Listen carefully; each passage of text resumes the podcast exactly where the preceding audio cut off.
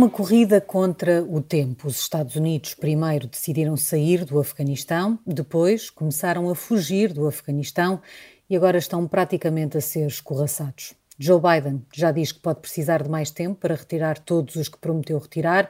Os talibãs respondem que, se os americanos ficarem para lá do prazo definido, isso terá consequências. Arrastados em tudo isto, os aliados, sobretudo na União Europeia, já assumem que não vão conseguir ajudar todos os afegãos que durante 20 anos os ajudaram e prepara-se uma crise migratória de dimensões ainda difíceis de definir.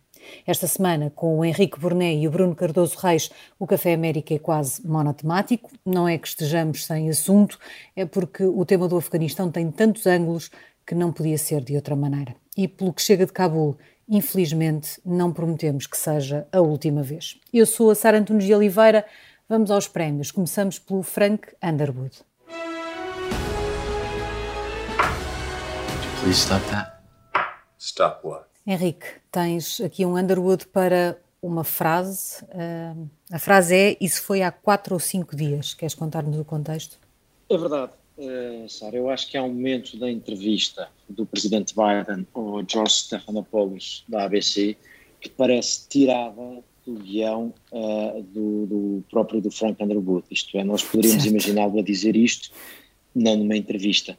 Uh, é quando o, o, jornalista da ABC lhe pergunta, mas enfim, tudo correu mal, nós vimos o caos no aeroporto de Cabul, vimos pessoas a caírem dos aviões, de facto, ainda por cima acho que há aquela imagem daqueles corpos que caem dos aviões e Terrível, que, sim. enfim, faz-se um paralelismo com as torres gêmeas, não é? Que as pessoas que caíam se atiravam das torres gêmeas porque a tragédia era tal que fugiam do fogo para, para a morte certa e ali foram pessoas que se agarraram aos aviões e que obviamente não conseguiram ficar dentro dos aviões e caíram.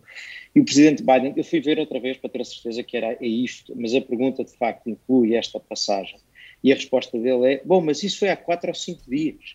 Como quem diz, isso já passou, agora estamos noutra altura. Bom, não só a situação não melhorou, de facto não voltou a acontecer isso, mas a situação no aeroporto de Cabo não, não melhorou, como tu acabaste de contar, não é? Estamos na, na situação, na, na, circunstância de nem ser possível evacuar toda a gente porque não se domina a situação à volta de Cabo, mas esta frase é de uma frieza, de uma uh, uh, indiferença em relação ao que se está a passar, e, e parece-me que a coisa mais estranha é o Presidente Biden estar convencido que pode passar por cima disto uh, sem consequências internas. Eu acho que é muito difícil uh, passar sem consequências internas, frases desta. É de uma frieza, é mesmo muito dura, é muito estranha esta frase. É horrível.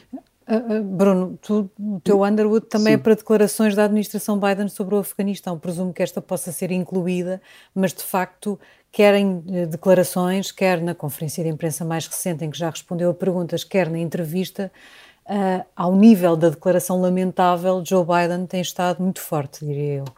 Sim, sim. Não, só, só complementando também o que estavam agora a, comentar, o que estava a dizer o Henrique, eh, realmente as, as últimas sondagens mostram uma queda acentuada na popularidade do Biden, de 6 ou 7 pontos, não é? E, e, também mostram que uh, uma grande porcentagem dos americanos acha que ele está a lidar mal com, uh, de facto, com a, questão da retirada do, do Afeganistão, embora uh, uma maioria de americanos continue a apoiar a retirada, não é? Aparentemente essa porcentagem também está a reduzir-se, mas ainda assim mais de a diferença são ainda 15 pontos ou algo assim, mas enfim já não estamos nos 75% de, de abril. sim, quer dizer, eu, eu aqui o meu ângulo é eh, pronto, acho que, obviamente, nós sabemos que a comunicação política tem, tem as suas regras.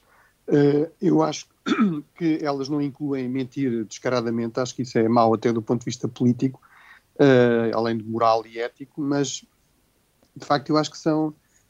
não, acho que nem sequer é bem isso, acho que no fundo há aqui sinais de que a administração está um bocadinho em self-denial, é? está, está um bocadinho em negação Uh, mas de facto são, são, são declarações uh, que, além, a, além de não ajudarem nada na, na situação, ainda uh, minam mais a credibilidade dos Estados Unidos, que é aqui uma, da, uma, das vítimas de toda esta situação, pelo menos no, no curto prazo. Ou seja, quando temos declarações do tipo a Al-Qaeda desapareceu do, do, Afeganistão, por exemplo, que o Presidente Biden fez, quando é evidente que isso não aconteceu e que é impossível garantir aliás, que não volta a ter aqui um santuário com o apoio dos talibã ou simplesmente os talibã não conseguem controlar todo o território.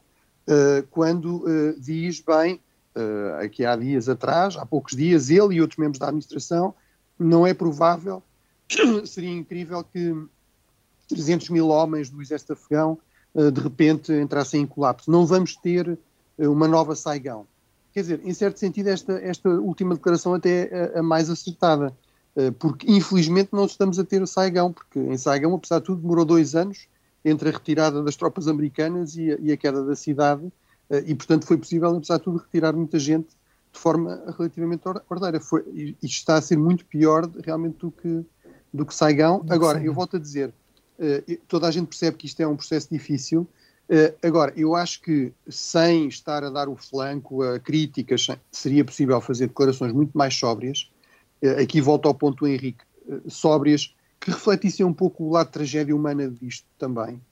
acho que qualquer pessoa com o mínimo de sensibilidade, mesmo alguém como nós que está aqui num papel mais de analista, enfim, tem, tem, tem de se chocar com aquelas imagens e ter aqui um sentimento de empatia com aquelas pessoas desesperadas por sair do Afeganistão. Uh, e isso até, em certo sentido, é, uma, é, também uma narrativa política, ou seja, é, simples, é possível dizer, uh, uh, atenção, depois de tantas críticas à presença militar americana, aparentemente os americanos estavam lá a fazer alguma coisa de bom. Depois uhum. de tantas críticas ao, ao, caráter terrível da ocupação estrangeira, aparentemente há imensos afegãos a quererem fugir. Sim, havia aqui imenso spin para fazer, não é? E, e Sim, Joe Biden escolhe... Lembrar, um, faz lembrar um amigo meu egípcio que dizia que no, no Médio Oriente uh, o slogan devia ser uh, Americans go home and take me with you. Ou seja, americanos, para quem está mais destranado no inglês, não é? os americanos voltem para casa, mas levem-me convosco. É? E, portanto, até, até ao nível da narrativa, no meio desta tragédia, da narrativa política, eu acho que era possível fazer melhor. Mas desculpa, Sara. Não, não, era, era, era mesmo isso. A juntar àquela outra declaração de não, não havia, eu não tinha alternativa ou, ou saíamos eh, agora, ou, ou, tínhamos de pôr lá mais tropas e, e, continuar a lutar, quando se sabe que os seus conselheiros lhe, lhe apresentaram uma opção intermédia e, portanto, havia, havia seguramente uma alternativa. Sim, ou, ou, mesmo sobre isso, ele, ele disse. Na, na, eh, não é verdade que me tenham dito que, não, que eu não devia retirar. Quando vários, vários responsáveis exatamente. militares Uh, ah, exatamente. O, o, o, houve, houve, houve, uma comissão de estudo, digamos, uma comissão de inquérito, o Afghan Study Group, organizado exatamente. pelo Congresso, que fez um relatório que dizia exatamente isso, que era muito arriscado retirar completamente. Portanto, são, são tudo declarações que minam muito a credibilidade dos Estados Unidos a nível interno e a nível externo. Eu, eu, eu, estava a guardar isso um bocadinho para a segunda parte, mas já agora é, é, eu acho que ainda por cima, eh, só a nível aqui da comunicação, as expressões que ele usa nessa entrevista também, quando lhe perguntam, mas havia inteligência sobre este risco, etc., ele diz: Bom, ninguém me disse que me lembre. Até aí está, está a pôr-se a resguardar, porque sabe que vai aparecer num momento qualquer uma claro. crítica. Portanto, há, há, aqui um problema de, de, história que o Biden não tinha alternativa, que é ele só é responsável pela decisão na forma da saída, porque a decisão de sair tinha sido tomada antes, não é? Portanto, ele é responsável pela forma, porque a decisão de sair é anterior a ele.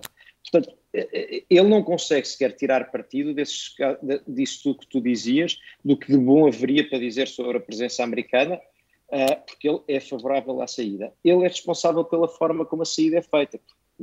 E não há nada que esteja a correr bem nisso. Portanto, não tem havido nenhuma possibilidade de fazer bom spin, porque é difícil fazer bom spin de uma coisa que pelos olhos adentro entra que, que está a correr mal, e ainda por cima, ele não revela qualquer empatia, que é isso que eu acho que é absolutamente, era aí o meu ponto do Átila, que é, é absolutamente impressionante.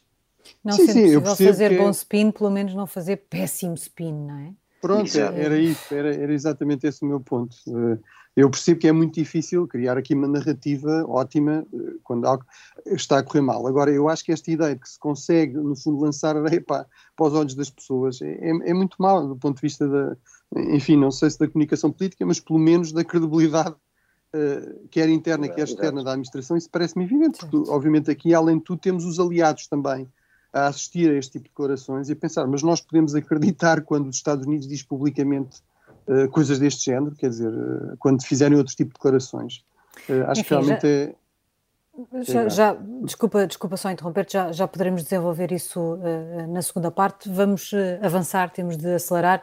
Vamos ao donut desta semana.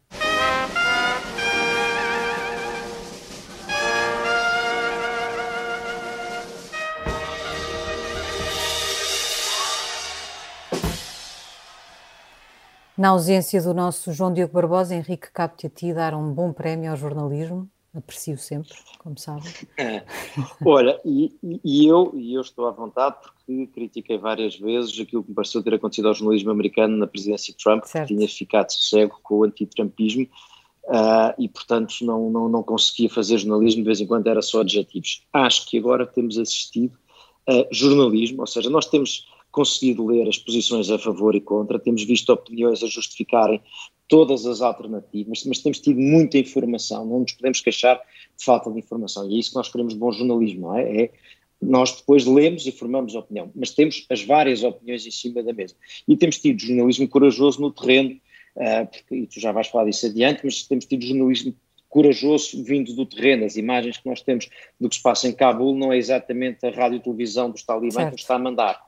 E, portanto, há, há bom jornalismo. E depois, em caso de dúvidas, uh, eu adorei uma passagem da New York Magazine que é bastante, uh, aí é bastante uh, partisan, é muito, toma muito partido, e há dias queixava-se que no fundo há um establishment da política de defesa que é muito agressivo e tal, e referia-se à média mainstream, portanto isto é um, uma publicação que apesar de tudo deveria ser considerada mainstream, uh, muito na ala esquerda do Partido Democrático dizia os mídias mainstream neste momento têm-se comportado como o, o, o Pravda do Pentágono. Portanto, uh, uh, quando há uns tipos a queixarem-se que os jornais estão a, a, defender, porque eles acham que a ala do Pentágono no fundo é favorável à manutenção da, da, dos custos militares, a dizerem isto, isto é um bom sinal. Portanto, o jornalismo está a fazer a sua parte e é por isso que nós estamos a ter as discussões que estamos a ter é porque estamos a ver para além do que nos é dito. E, e, e por isso eu acho que. Diz isto, desculpa. E também é alvo de ataque, se calhar até por causa dessa imparcialidade, mas já veremos no Palin. Uh, Bruno, tu também tens aqui um donut, uh, muito rapidamente, para um aliado dos Estados Unidos, uh, ou, ou, pelo menos para, para um telefonema de Joe Biden para um aliado dos Estados Unidos. Também falaremos sobre os aliados na segunda parte, mas entregas o teu donut à Espanha. Sim, uh, enfim, o Henrique uh, no, Café Europa tem sido um crítico frequente do governo espanhol, mas eu acho que neste caso realmente ele concordará também que eles merecem um donut. É uma área em que, eles, eh, em que a Espanha tem investido muito nas últimas décadas, até prejudicando um pouco, diga-se, os interesses de Portugal, embora, penso eu, sem intenção malévola, mas de facto a Espanha afirma-se cada vez mais como um aliado absolutamente fundamental dos Estados Unidos. Eh, de facto, as bases que os Estados Unidos têm em Espanha, em Rota, em Torrejon, eh, basicamente substituíram as lajes. Uh, e, e, de facto isso mais uma vez viu-se no caso do, da evacuação do Afeganistão, são um ponto de passagem indispensável e isso levou a que, depois de meses em que não houve nenhum tipo de contacto desse género, o Presidente Biden fizesse um telefonema ao, ao Primeiro-Ministro espanhol para lhe agradecer a sua colaboração. E, portanto, eu acho que aqui é, é significativo, de facto, a Espanha tenha ultrapassado aquele seu anti-americanismo uh, reflexo, uh, que estava muito presente na esquerda espanhola, mesmo no PSOE. Uh, atualmente isso é cada vez mais consensual, a importância da relação com os Estados Unidos e as grandes vantagens que daí resultam, e, portanto, acho que este telefonema reflete isso. Já agora, só para terminar um parênteses, isto podia ter sido um Palin, porque lá está, a equipa de comunicação do Biden conseguiu confundir inicialmente o, o, o Sanchez com, uh, com o Emir do Qatar. Uh, e depois tiveram de corrigir o anúncio a seguir, mas, mas pronto. Mas uh, em termos substantivos, um donut para o governo espanhol eu, eu, e para a Espanha eu, aqui no, no Afeganistão. Quem nunca? Quem nunca, não é? Sim, Sanchez, quem nunca confundiu. Exato, estes nomes tão exóticos e estranhos, não é? Certo. Uh, mas eu, eu alinho contigo, eu alinho contigo. Acho que Espanha tem-se destacado aqui e, e, não tem sido nada contaminada pelos podemitas. Uh, e, e, tem de facto, Espanha tem aqui sido, tido um papel importante. E mais, amanhã no Café Europa falaremos disso. E há um espanhol na política europeia também que se tem destacado. E portanto, eu acho que Espanha de facto está aqui a portar-se, está à altura, de facto. Concordo muito bem, vamos avançar muito rapidamente para o Sara Pelling desta semana.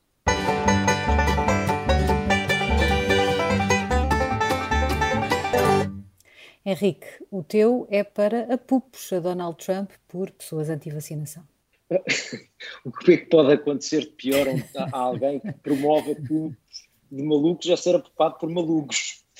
E foi o que aconteceu uh, uh, ao Presidente Trump. Um bocadinho mais a sério, das poucas coisas que Trump podia vangloriar, ter feito bem, ou ter contribuído na questão do Covid, era a questão das vacinas, porque de facto o Biden fez o deployment bem feito, fez, mas uh, Trump tem aqui um papel importante na, na questão das vacinas. Ora bem, Uh, mas como uh, todos, a narrativa e todos os seus apoiantes incluem os anti-vacinas, os que acham que tudo isto é uma grande conspiração, a história de não usar as máscaras, tudo isto se mostrou.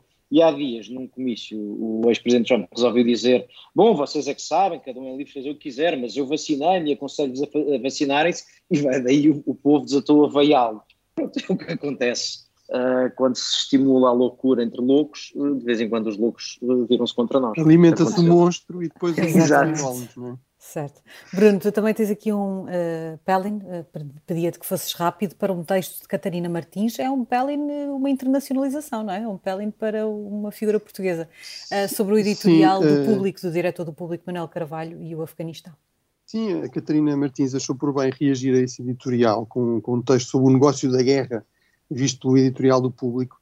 Eh, eu, eu, isto podia ser um, enfim, é Palin porque realmente eu, eu, acho que já toda a gente acha uh, que, que, o, que o Bloco só diz disparates em termos de política externa e política de defesa e por isso é que este texto também não teve mais eco e, e mais críticas, porque é realmente um texto, é, por, um lado, por um lado é um pouco estranho estar a atacar um editorial do, do diretor do jornal, ser um líder partidário a fazer isso, mas depois a Catarina Martins chega a, a, a, espalhar desinformação, diz aqui a certo, a certo ponto que o governo dos Estados Unidos, esse regime vil dos talibã, era aliado dos Estados Unidos e foi por estes financiado.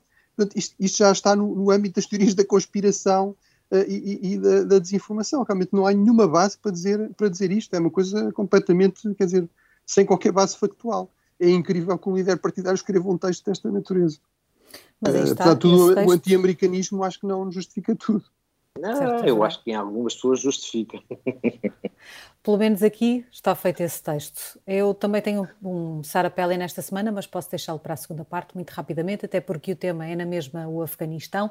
Para já fazemos uma pausa, voltamos logo a seguir às notícias. Segunda parte do Café América, hoje, tal como na semana passada, muito dedicado ao tema do Afeganistão. Deixámos um pelin para esta segunda parte, que é meu, é para Ted Cruz, confessem, já tínhamos saudades, eu pelo menos tinha. Uh, Ted Cruz, mas também não só ele, também outros republicanos e alguns meios de comunicação uh, mais ligados a, a, aos conservadores. Uh, Ted Cruz veio chamar de cheerleader uh, a Clarissa Ward. Clarissa Ward é, também temos visto muito em, em reportagens emitidas em Portugal, é jornalista da CNN que estava em Cabul uh, na altura da, da, da, tomada da cidade por parte dos talibã. Ela, aliás, está em direto uh, com o GPS, com o Farid, uh, quando recebe, lhe passa um telemóvel para a mão e, e, ela lê no telemóvel que, segundo o porta-voz dos talibã, eles já estão no centro da cidade de Cabul, portanto fica, ela fica a saber em direto que os, os talibãs acabaram de entrar em Cabul. E a mim parece-me que ela fez um trabalho absolutamente extraordinário e sereno no meio de uma enorme confusão, mas uh, uh, alguns meios de comunicação conservadores pegaram numa frase de uma reportagem uh, dela, tiraram-na do contexto e cortaram uma parte importante, em que ela explicava que à porta e na, na, rua onde ela estava haviam grupos de talibã a cantar Morta à América e diz, mas parecem amigáveis ao mesmo tempo. Uh, o que ela diz a seguir desapareceu do vídeo que começou a circular. Uh, ela a seguir diz isto é totalmente bizarro, não é? Ela está a tentar mostrar que de facto aquilo é uma situação muito confusa, em que nem sequer se percebe se eles estão ali por bem ou não estão. Uh, o resto da reportagem mostra que se calhar não estão, porque a dada altura ela diz eles, eles têm um problema comigo, portanto disseram para me afastar porque eu sou mulher. Portanto, logo se percebe que aquilo não é propriamente uma, uma eles não são propriamente amigáveis, mas ela queria mostrar isso para mostrar a, a bizarria da situação. E Ted Cruz leva isto à loucura. E, e mostrar diz, que não estavam a tentar atacá-la, não é? Porque eles estavam a dizer morte à América, estava ali uma americana e eles não estavam de facto a tentar matá-la. E é isso que ela está a dizer. E, e toda aquela situação era de facto. Certo? E toda aquela situação de facto era estranhíssima. Aquela e outras, não é? Há outras em que há, há, há, há, insurgentes a falar com os jornalistas e depois vem um com uma espingarda em punho e começa a disparar para o ar. E, portanto, tudo, tudo aquilo é uma situação muito confusa. E, ela, como repórter, está a reportar isso mesmo. E Ted Cruz foi para o Twitter dizer que uh, o Estado, a CNN nunca perde uma oportunidade para ser cheerleader, apoiante e adepta dos talibãs, ainda para mais de burca, como mandava as novas regras. A Clarissa não estava nada de burca, tinha um hijab. Uh, e tinha, para a sua própria segurança, não é? Uh, os jornalistas sabem que devem passar o mais despercebidos possível e ser o menor foco de tensão possível em reportagem, e, portanto, ela entendeu que naquela situação ela conseguiria chegar mais facilmente aos sítios e fazer a sua reportagem se não estivesse frontalmente a afrontar, perdoe-me a redundância, as pessoas que tinham tomado a cidade e os talibãs mas até nisso, não é? E, e, estar aqui a propalar. Aquilo que eu acho extraordinário é que isto acontece no meio de uma ação desastrosa de uma administração democrata. O facto é dos republicanos é, é, estarem centrados na CNN e numa jornalista mostra não só o desnorte do partido, creio que também mostra que eles sabem que parte da responsabilidade disto é de Donald Trump e do acordo que, que firma com os talibã, mas mostra sobretudo que as prioridades estão todas erradas com, com o Partido Republicano. Oh, oh, bem, não é todo o Partido Republicano, já lá certo. felizmente, mas, no, nesse, mas nesse caso, completamente de acordo, o, o, o disparate, para além da, da, da, da, baixeza do ataque, que ainda por cima é falso, a estupidez, porque em vez de usarem aquela circunstância para mostrar que estava, estava, gente, a gritar, estava gente a ganhar uma cidade que gritava morta à América, eles estão preocupados é com a televisão, quer dizer, tudo aquilo é disparatado. A melhor resposta que o Ted Cruz recebeu foi mesmo alguém que fugiu das cheias no Texas estar a dizer mal quem está a enfrentar o, o, a chegar à entrada dos talibã em Cabul, talvez devesse estar calado, parece mesmo a melhor, a melhor resposta. Em Cancún, não é? Exatamente. ir para Cancún quando está frio, ir passar eh, Exato. férias com, com a família, porque os filhos pediram muito e já não tinham férias há dois anos. Vamos então uh, ao tema desta segunda parte, continuar aqui. Uh, nós, na semana passada, estivemos um bocadinho a analisar aquilo que, que, estava a acontecer, com todas as incertezas, já depois do primeiro discurso de Joe Biden sobre, sobre aquilo que estava a acontecer. Esta semana tivemos nova declaração de Joe Biden, resposta a perguntas, entrevistas. Temos o G7 hoje reunido. Uh, Henrique, podemos começar por ti. Uh, neste momento, vamos se calhar olhar para, para esta questão do, dos aliados, não é? Os aliados basicamente foram totalmente ignorados neste processo e agora estão aqui a tentar encontrar uma forma de isto não ser uma situação ainda mais dramática. É, eu, eu, acho que nós conseguimos olhar para isto nas duas perspectivas, interna e externa, mas antes disso, deixa-me dizer que eu acho que tu disseste há pouco, na primeira parte, deste há pouco a melhor resumo uh, de como o mundo está a ver isto, não é? Que os americanos primeiro anunciaram a saída, depois foram vistos em fuga e agora estão a ser escorraçados. Eu acho que tu definiste lindamente o que está a passar. E isso tem um impacto, tem um impacto do lado, eu acho que há aqui, se quisermos, três grandes impactos. Um é a reputação da América, Uh, e isso tanto a nível interno como externo. Depois, o que é que isso implica internamente até para o próprio Presidente e o que é que isso implica, na, na, que, que, o que é que vai resultar externamente, ou seja, ainda agora para o que estavas a dizer dos aliados. Não é, é que todos os, toda a informação que existe aponta para que os aliados praticamente mal foram tidos ou achados neste processo, isto é, estiveram a par das negociações no tempo da, ainda da anterior, da anterior presidência, sabiam que, que os americanos iam sair, mas foram apanhados tão de surpresa em relação ao timing e ao processo e ao abandono e à forma como foi o abandono, como os próprios afegãos, não é? A, a forma mais, uh, mais clara de mostrar isso é a história da saída dos americanos da base militar Baram, que saíram uh, de, uma noite para a, de uma noite para amanhã sem uh, sequer os afegãos saberem que eles estavam a sair. E, portanto, isto tem, tem dois tipos de consequências, que é, um, os aliados, mesmo que quisessem mostrar-se ao lado dos americanos neste processo, é ostensivo perante toda a gente que ficaram com um problema nas mãos um problema que tem a dimensão que tem, porque nem sequer lhes foi dito que ele ia existir nesta forma. E, portanto, há uma perda de confiança em relação aos aliados. E eu acho que isto tem uma segunda consequência, e começa-se a ver, que é o que é que os aliados fazem a seguir. Isto é, se os americanos me tratam assim hoje, o que é que eu faço amanhã? Atenção que eu não acho que isto é o fim, nem o fim da América, nem o fim da aliança, nem o fim do Ocidente, mas é, é, um, é uma, um processo que vai deixar cicatrizes. E uma delas, que me parece evidente, é, ou pode ser, na NATO e na União Europeia. Os apelos na União Europeia, um, primeiro, para reforçar aquela ideia da autonomia estratégica que começam a surgir, dois, inclusivamente já para a tal ideia do exército europeu, às vezes a palavra pode não querer dizer exatamente o que se quer. Mas isto mostra que os aliados estão com queixas. E o outro sinal máximo é, ainda a propósito desta, deste prazo limite de 31 de agosto, que agora são os, os talibãs que estão a dar, não é? Porque estão a dizer isso é o vosso prazo limite, depois disso já não, já não, já não cumprimos as coisas a que nos obrigamos. Os aliados já dizem, como foi dito pelos espanhóis, bom, então se é assim, não vamos ter tempo de tirar toda a gente que queríamos tirar. Portanto, os aliados, para além dos aliados no terreno dos afegãos, os aliados tradicionais dos Estados Unidos estão-se a sentir uh, desapoiados, completamente desapoiados. E, portanto, e, começaram a fazer críticas, algumas até bastante frontais, que não era comum. Absolutamente frontais e contundentes. É muito raro ouvir sobre os Estados Unidos o que se tem ouvido pela Europa fora. O Borrell, uh, uh, que tem certo. sido a cara da União Europeia, tem sido claríssimo no que disse. a chanceler alemã Merkel disse, chamou disto um momento amargo e falou da perda, da perda de, de, de respeito do Ocidente. Uh, os Bálticos têm estado a queixar. No Reino Unido, o, os deputados conservadores têm sido absolutamente uh, uh, um, fatais no que dizem sobre os Estados Unidos. a ex-primeira-ministra Theresa May foi contundente. Portanto, até Tony Blair, não é? Tony Blair também.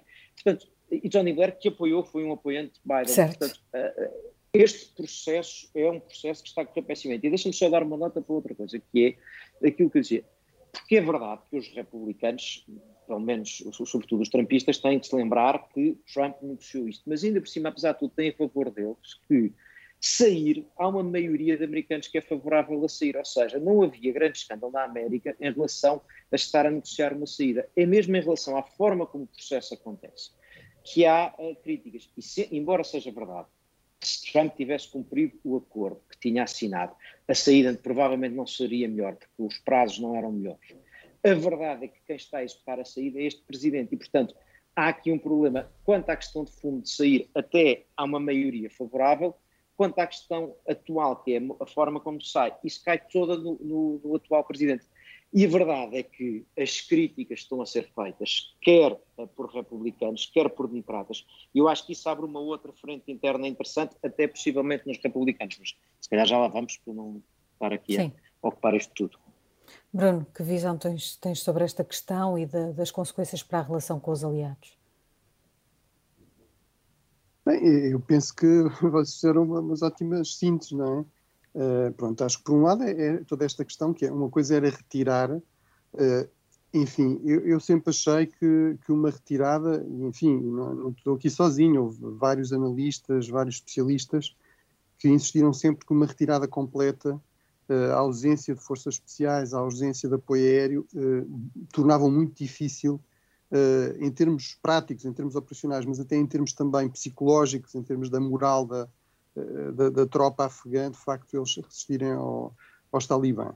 Um, e, e, portanto, uh, de facto, uma coisa era retirar completamente, uh, outra coisa era manter uma força mínima, não é? Mas mesmo que se optasse por retirar completamente, com ele, desde logo havia que assumir uh, de forma séria esse risco, e eu acho que aqui a administração Biden esteve sempre em negação. lá está, é muito útil é, quando se está a atacar o Trump dizer que ele ignorava os especialistas, não queria saber, mesmo o Palin que tu referiste é um bocadinho um exemplo disso, quer dizer, aqui a administração Biden e já, diga-se, até a administração Obama, em relação à política externa, em relação à política de defesa, tinha um bocadinho às vezes essa postura. Basta lembrar uh, a questão do o, o, desastre que foi a questão do Daesh, não é? é uma administração Obama, tem um bocadinho a eh, ideia de que os, os, os, eh, advisors, os especialistas são militares e que os militares querem estar em guerra e, portanto, eles têm outra visão. Sim, portanto, portanto, a política eu, é que decide, não é? Cunharam aquela, aquela ideia do Blob, não é? Um dos principais conselheiros de política externa do Obama, que era alguém que vinha, tinha, tinha uma formação escrita criativa, o que em si não tem nenhum mal, é uma, uma formação ótima, mas de facto não só não tinha uma formação na área, mas achava que não precisava ter, aparentemente. Eh, e, e, portanto, houve aqui sempre uma postura muito arrogante em relação a estas áreas. Claro que, e tocaste aí num ponto muito importante, eu percebo alguma frustração do Biden e até do Obama com fugas constantes de informação, que de alguma forma minavam as suas prioridades políticas. E, de facto, em última análise, é o presidente que define as prioridades. É, é o, agora, uma coisa é definir as prioridades, dizer, ficamos ou, ou saímos. Outra coisa é uh, recusar qualquer tipo de aconselhamento sobre como fazer isso, recusar, no fundo, ouvir a possibilidade que há aqui cenários mais complicados uh, e entrar numa microgestão, uh, digamos, operacional do que é que se vai fazer com o calendário. aqui, sobretudo, a questão do calendário, eu acho que foi bastante desastrosa e era bastante claro para muita gente que dificilmente deixaria de ser desastrosa. Ou seja, uma, retirada tão precipitada e tão acelerada. É, eu percebo quando o Henrique diz que com Trump isto até não seria melhor porque os prazos eram mais apertados. Mas eu acho que aqui a questão não está no dia, a questão está com que antecedência se começa a fazer isto, com que planeamento se começa a fazer isto, porque a saída até podia ter sido a 1 de maio, ou 1 de março, ou a 31 de março. Desde que, aliás, mas, nós falámos sobre isso imensas vezes aqui, que havia muitas Sarah, preocupações. Mas era, difícil, mas era, muito difícil fazer de forma tão rápida uh, com, por exemplo, coisas como estas, que é, é preciso retirar as pessoas, uh, nomeadamente, claro. pelo menos aquelas que estiveram a colaborar diretamente com, com as tropas ocidentais. Uh, e, portanto, claramente era, era demasiado apertado para, para isso.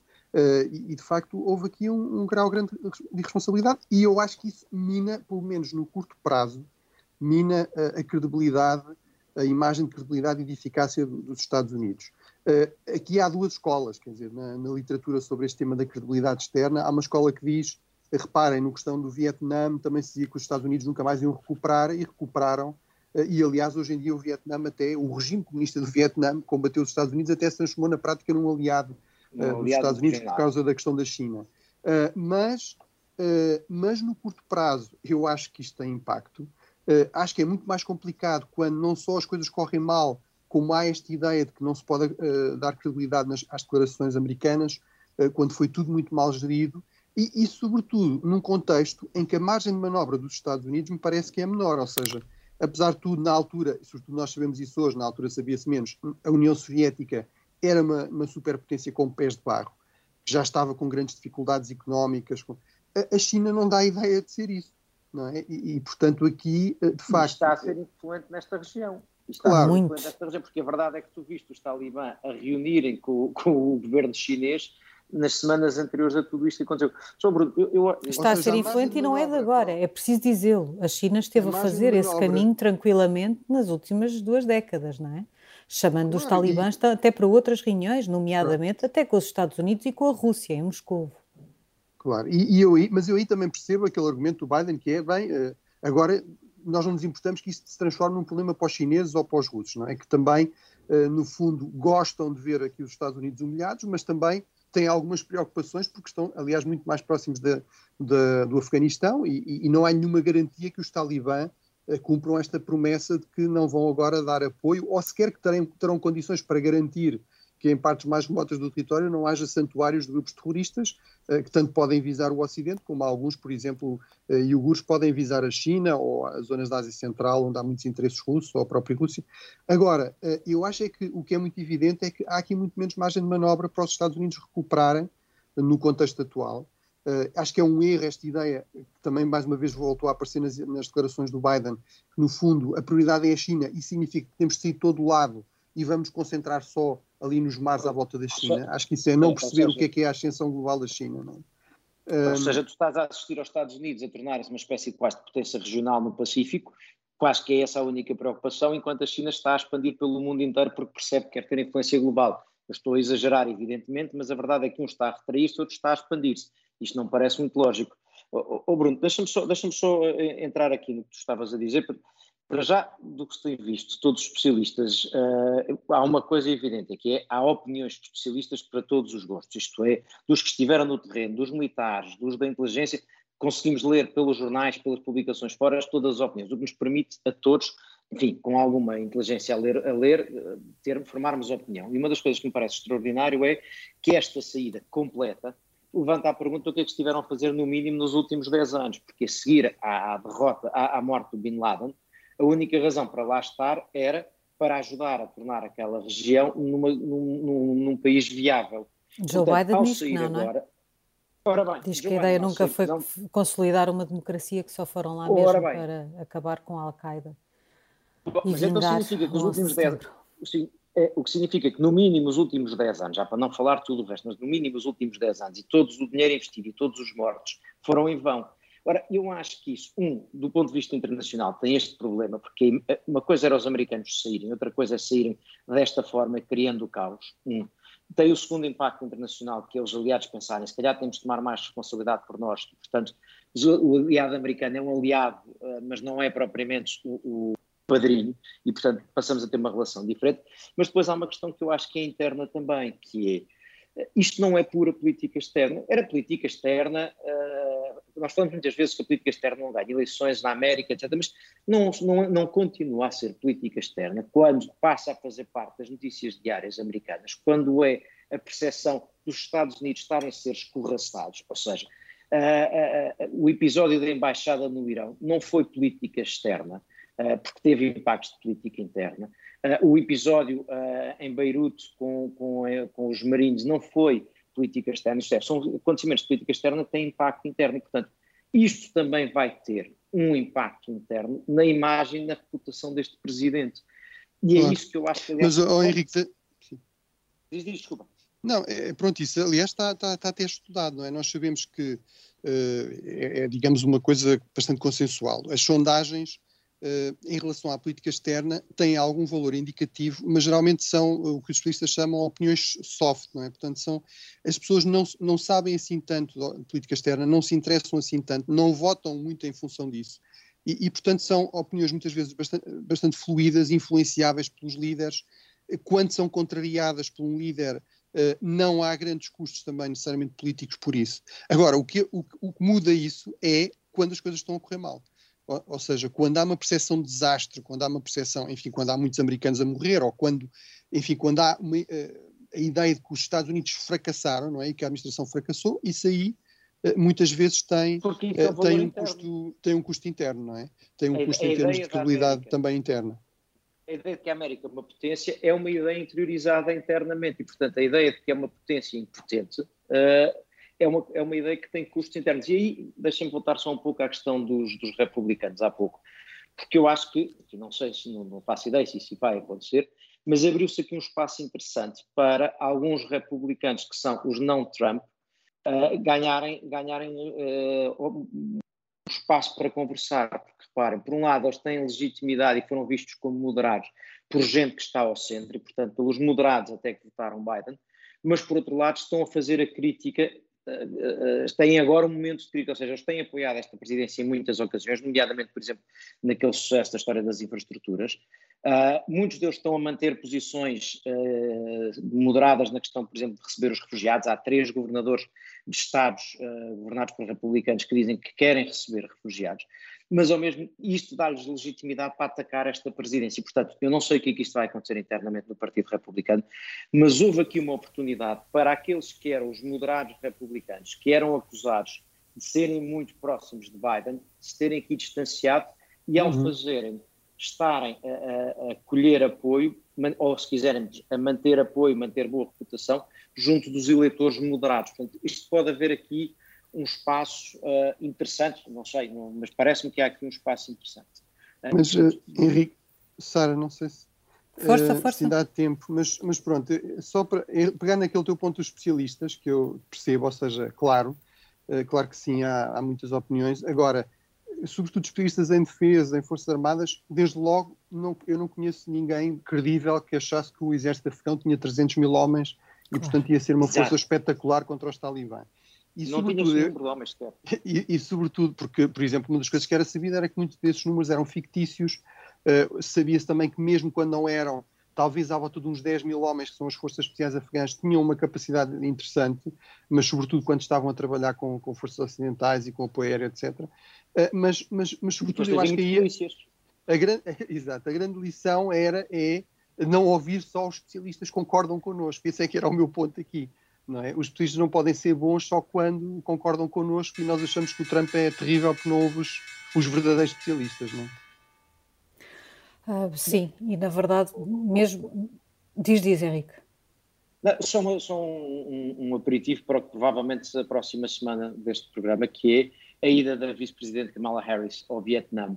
onde isto pode correr mal porque pode lembrar Saigão, precisamente, ou pode ser usado, eu acho que vai ser tentado o spin, dizer estão a ver, aqui está um país de onde nós saímos como vocês dizem que saímos, e no entanto, como nós todos nos lembramos que saímos, e como vocês dizem que estamos a sair do Afeganistão, e no entanto hoje em dia são nossos aliados. Eu acho que vai ser tentado esse spin, uh, e vamos ver como é que corre essa viagem, tem tudo, diria, para correr bem nesse sentido, mas eu duvido que isso apague o que está a acontecer e esta reputação. E acho que vai ser de ver o que é que se passa depois na Europa, mas acho que vai ser interessante este, este percurso da vice-presidente. Sendo que tudo isto mostrou que os é Estados é Unidos continuam a ser indispensáveis, não é? Em termos Exato. militares, nomeadamente para, por muito que se fale da autonomia, ficou evidente, por exemplo, que os europeus não podem uh, manter cabo o aeroporto a funcionar sem, claro. sem os norte-americanos. Claro, e uh, também é preciso perceber se sai daqui de facto alguma coisa em termos de, daquilo que dizíamos da autonomia estratégica ou não, por isso é que este tema vai continuar em muitos episódios dos próximos Café América. Já sabe que pode ouvir-nos sempre que quiser em podcast e que estamos de regresso todas as semanas, às terças-feiras, ao meio-dia, aqui na Rádio Observador. Boa semana, até lá.